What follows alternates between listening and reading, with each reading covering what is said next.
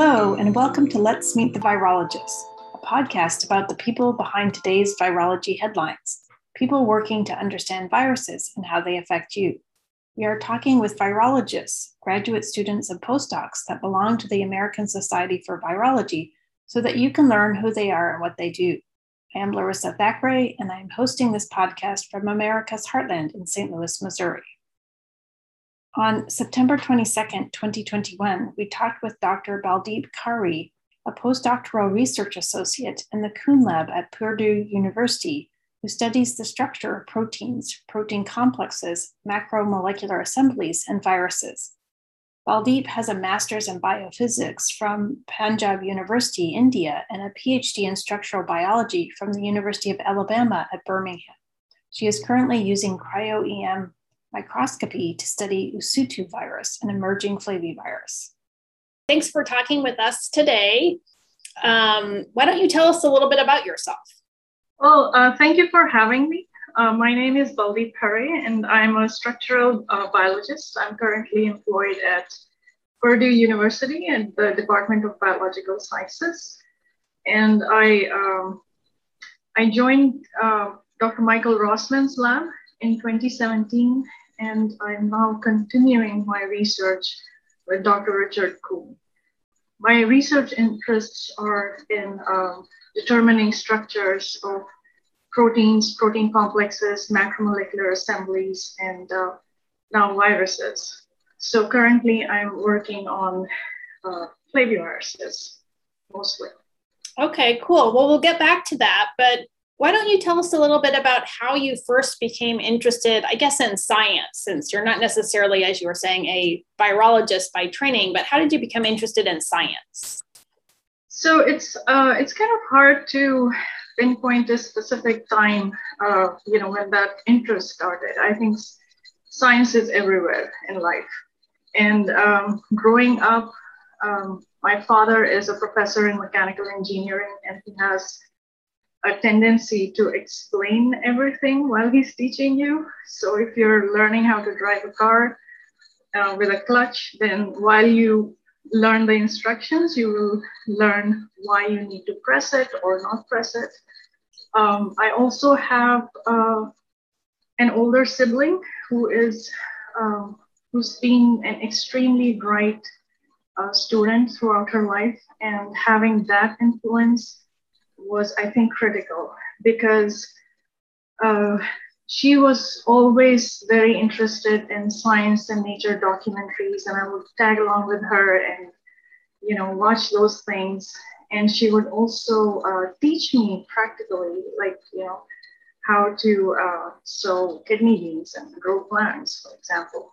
So I think that interest in science was always there.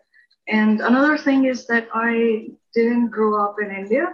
I uh, grew up in Africa, and we used to have only a few hours of what we called the English channel each day. And so we watched a ton of documentaries there, including uh, you know, BBC documentaries like Microbes and Man. Um, and then, other than that, I think growing up, having uh, my father and my sister at home, they were also very natural teachers. So anytime I had a problem in school, you know, they helped a lot. Hmm. Interesting. And um, where did you grow up in Africa? Libya. Okay. So was was your dad there for his like you were there for your dad's job or? Yes. Okay. He was working there, and I pretty much spent most of my formative years there. Okay, interesting. Um, so then can you tell us a little bit about so how you then got to your master's, your PhD? So what was sort of the path that you followed to get into your higher education? So uh, the path to bachelor's and master's was again very straightforward because parents moved back to India.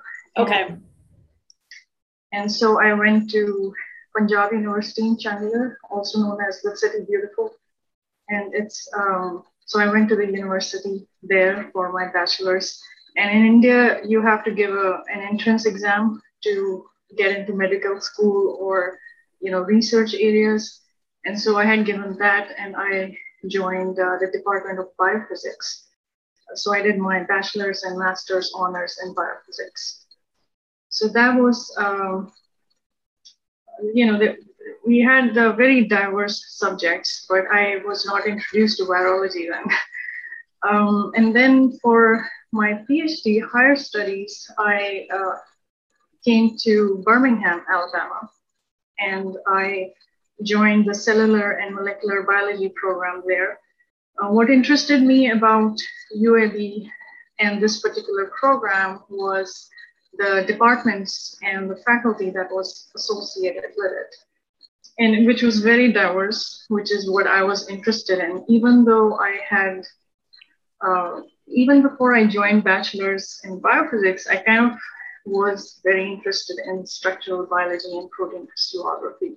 So in UAB, um, there was a center for biophysical sciences and engineering, which had a lot of uh, diversity in structural biologists more than anywhere else.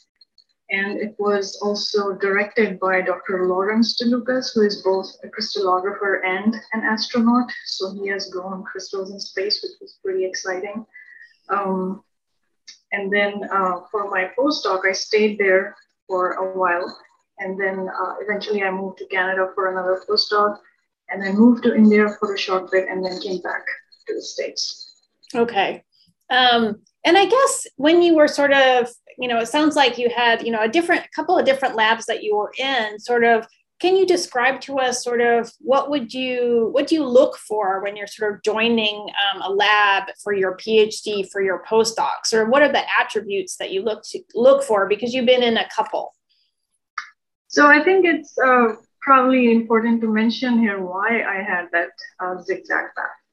And um, so while i was in my uh, phd lab continuing as a postdoc after a year about after my graduation, I had a personal, I, I had a few personal uh, life events.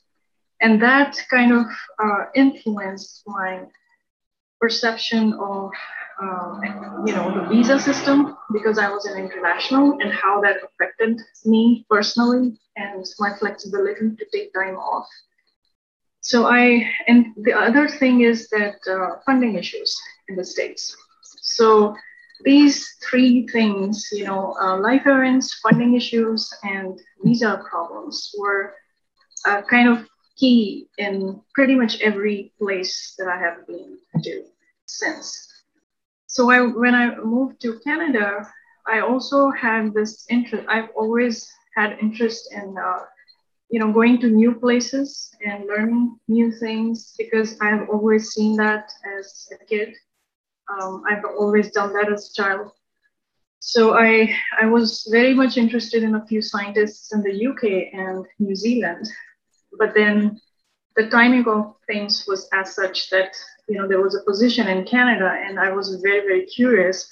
I really liked the lab; it was highly productive. It was structural microbiology, and um, and then I decided to take it. And I guess can you talk a little bit? You know, so for people that are US citizens, like they don't really have to think about this as, as you were saying. So what is it like having that extra layer of, I don't know, stress or concern, having to deal with visa issues and complication, um, sort of overlaid on just all the work and the stress of being a scientist. What's that like for you? So uh, currently, I've stopped thinking about it. I've stopped planning, you know, because um, because I realized that those things are not in my control. At the same time, um, you know, if there's a life event, personal or professional, which you know we at Purdue have witnessed in 2019, um, it completely shakes things up. So I was extremely fortunate to have Dr. Cohn here and to be able to continue my research. But personally, it has been, um, you know, I've had a challenging last decade. So I have had to run against time in pretty much every postdoc. I have had to make sure that I have results that can be published.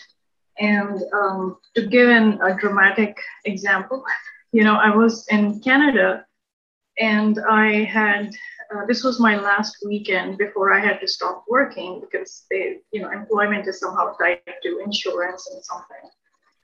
and I was working on these protein complexes, and I couldn't get them to like they were the I had four or five complexes, and they were extremely hard to crystallize. This was supposed to be a few months project, and it was supposed to be done quickly. But um, so I was doing all of them in parallel because I would take information from one and then use in the other and then understand how they are behaving. And this was the last weekend I had to take special permission from my PI that please let me work, you know, I won't be able to work again. So on a Sunday afternoon, when I'm nauseous from overwork, then I set up this last tray of this protein complex that my supervisor was especially interested in and that's the one that gave me crystals. So, um, and he didn't uh, believe me that you know he thought it was salt crystals, but I was like, no, this we have the crystals of the complex. So fortunately, we were able to um, shoot most of them, four of them, uh, in the next month. And so I we collected data while I was flying back. So I understand that this is a very dramatic uh, situation. And hopefully it doesn't happen to everybody. But I think it's important, like you said, how do you choose a lab? You know, you, you have only so many things that you can control. You know, and after that, I think one thing I was pretty good at after I left UAB was staying calm in chaos and uncertainty. So I didn't lose my focus you know, till that very last weekend. And I worked in the computer lab for the next month there. And then um, in 2019 at Purdue, I was I actually started the Usutu project uh, during that time after Michael passed away. So it's important to have that perspective so one doesn't lose time or focus, you know, because these things will never stop. So I think the US citizens have a huge advantage. So, why don't you tell us a little bit then about sort of the kind of experiments that you're doing now, and then maybe talk a little bit about some of the techniques that you're using for those experiments? So, um, the experiments and the uh, techniques that I employ right now, they are partly virology experiments, such as uh, virus purification, plaque uh, assays, and this is this is very very basic. Um, but uh, I purify my own virus and samples because sample preparation is so key to uh, structural biology. And I had also picked a new virus to work on, which nobody in the building had or anyone had worked on that I know of. So I had to figure out. And then I, I also want to be confident in um, you know, with my sample, whether it's a protein or a virus, how does that behave? If I change one parameter, how does what happens next? So I'm uh, enormously curious about my sample. And um, the techniques that I use are basically cryo-electron microscopy. That is the reason that I came to Purdue. I wanted to learn this technique. It was becoming more and more relevant for structural biology. And um, I have used both cryo-electron tomography and single particle analysis. So I'm trying to learn more. Okay. And then can you tell us a little bit about the virus that you're studying, excuse me, and some of the structural questions, I guess, that you want to be um, answering? So this is a, a completely, um, you know, structurally unexplored virus till now. Uh, this is Usutu virus. It's a mosquito-borne flavivirus. And it was initially identified in South Africa in 1959, but then it was introduced to Europe and uh, by migratory birds. And in the last two decades, it has spread across Europe. So the interesting thing with Usutu is the its uh, rampant uh, prevalence in uh, asymptomatic individuals. But increasingly, it is also uh, you know, becoming more common and uh, causing neurological disease in some individuals. So since, uh, and this is this has a parallel to West Nile virus, which was introduced to US um, in the late 90s. And this has, um, you know, the it has a broad uh, host tropism So there is a concern that Usutu virus can spread eastward or to the Americas. So it's it's kind of uh, important to study, yet the the uh, our understanding of the pathogenesis is still extremely uh, poor.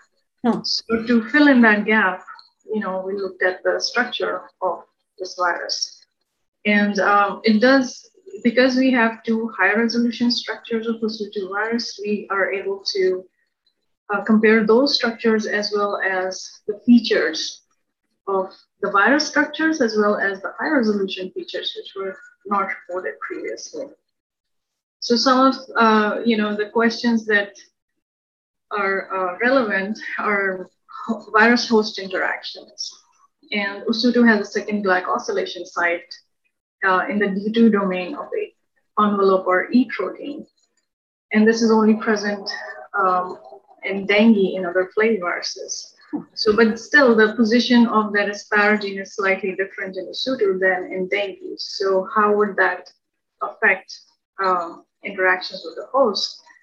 And um, from the structure, we can also see that the RGD motif, which is another uh, key important thing for possibly for receptor interactions, uh, it's not available for binding. So these kind of things wouldn't have been possible to know without high resolution structures.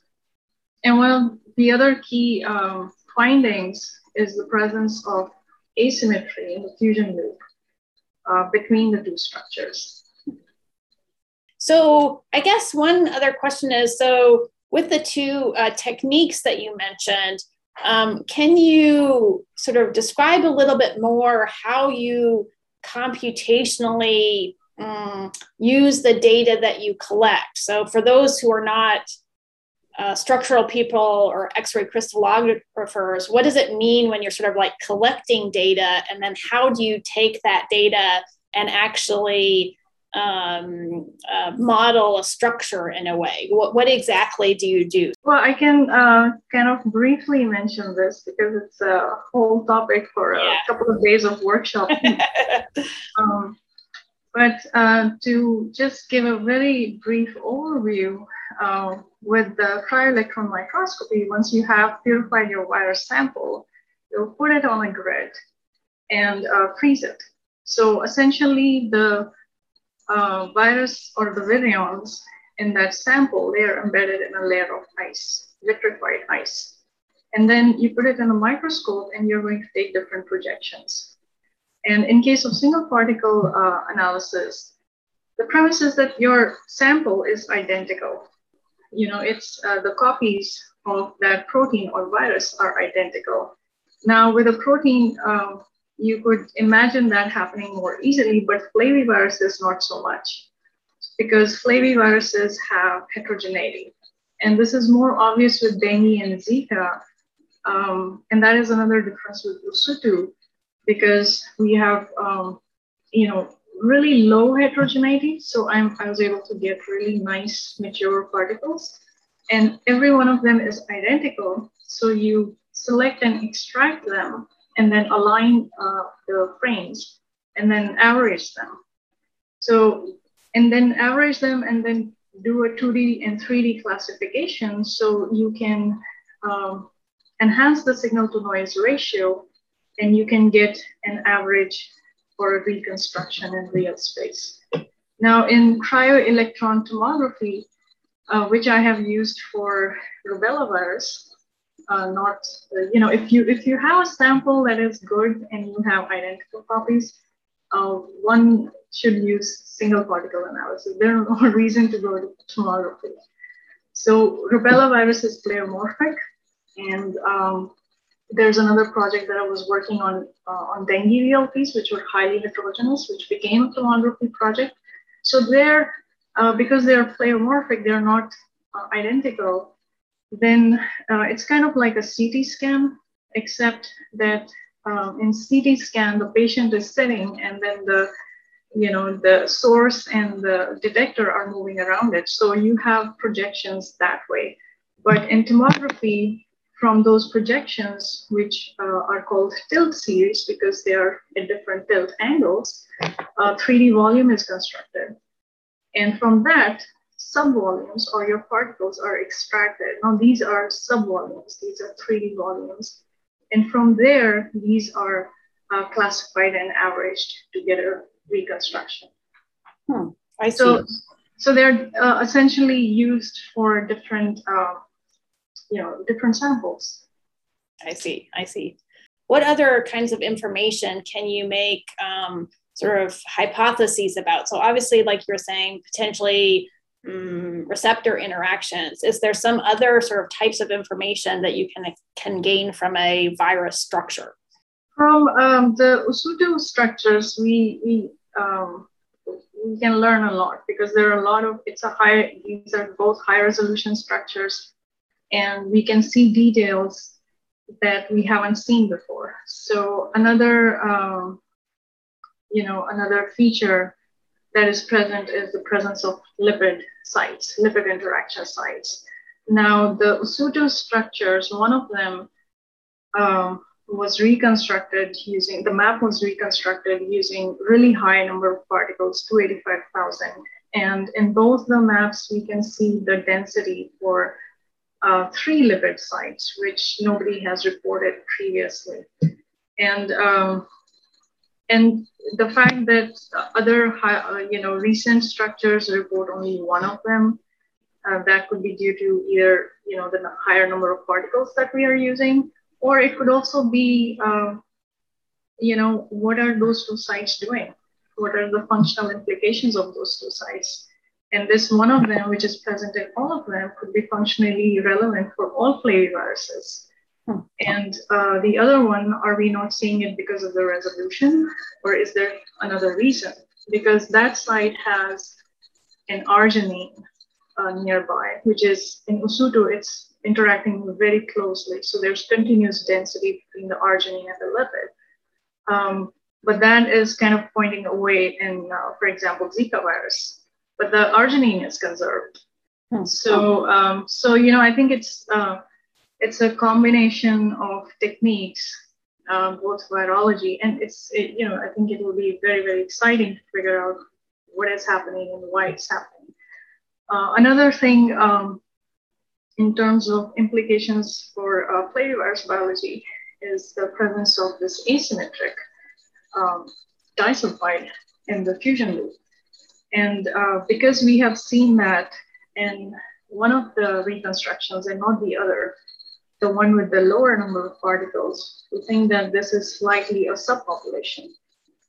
And um, you know, the density for the disulfide or the presence or the absence is crystal clear.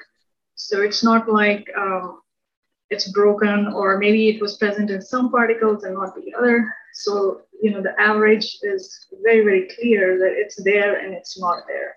So why would that happen? And what does that mean uh, if there are subpopulations and we are only looking at, um, you know, we are only looking at what we can catch with trial is this um, mammalian cell derived virus or insect cell derived virus? And do you see a difference in sort of potentially a role for lipids in one versus the other? So I have not compared that uh, with Usutu. I uh, went straight uh, with vero cell uh, purification, infection purification, uh, mostly again because of time and other reasons, you know. So, what's next for you? So, you, have now done a couple of postdocs. What are your thoughts about your next step? Um, I think uh, the next step is again uh, sort of, you know, it, it's still dependent on the same factors. What I would really like to do is to stay in research in infectious diseases and hopefully be in a place where I have the flexibility and freedom to do experiments and pursue questions and also have uh, an excellent group of uh, you know colleagues like at Purdue, and who are um, you know who have their own strengths, and everybody looks at the same problem differently, mm-hmm. and uh, you know asks very different questions, looking at the same thing. I think those things excite me very much. So any opportunity that I get, um, you know, industry, academia, would be interesting to me. Right. And then, can you just reflect a little bit what the last year and a half has been like during the pandemic? So, it's been obviously difficult for everyone in different ways. What has it been like for you? Um, so, since I have uh, you know moved around a lot in the last decade, um, I have you know encountered those um, you know mental space where you have to uh, keep yourself calm. So, you know, the pandemic did not really phase me at all. I was about to uh, leave for India at the end of March, and I spent a few uh, weeks trying to catch up with the news whether this was a good idea or not. But then thankfully, the flights were banned and it was decided. But um, but other than that, I think uh, it's only the, the, negative news and uh, listening to too much of news uh, that you know kind of gets to me but i'm you know i think i'm mindful enough that i can assess and adjust so i mean because uh, there are things that you can control and then things you can't all right well thank you very much for talking with us today it was nice talking to you thank you all so right. much this has been Let's Meet the Virologists, a podcast about people who study viruses. This is your host, Larissa Thackeray, and thanks for listening. You can find us on Google, Apple, Amazon Music, Spotify, and other podcast providers, or at lmtv.podbean.com.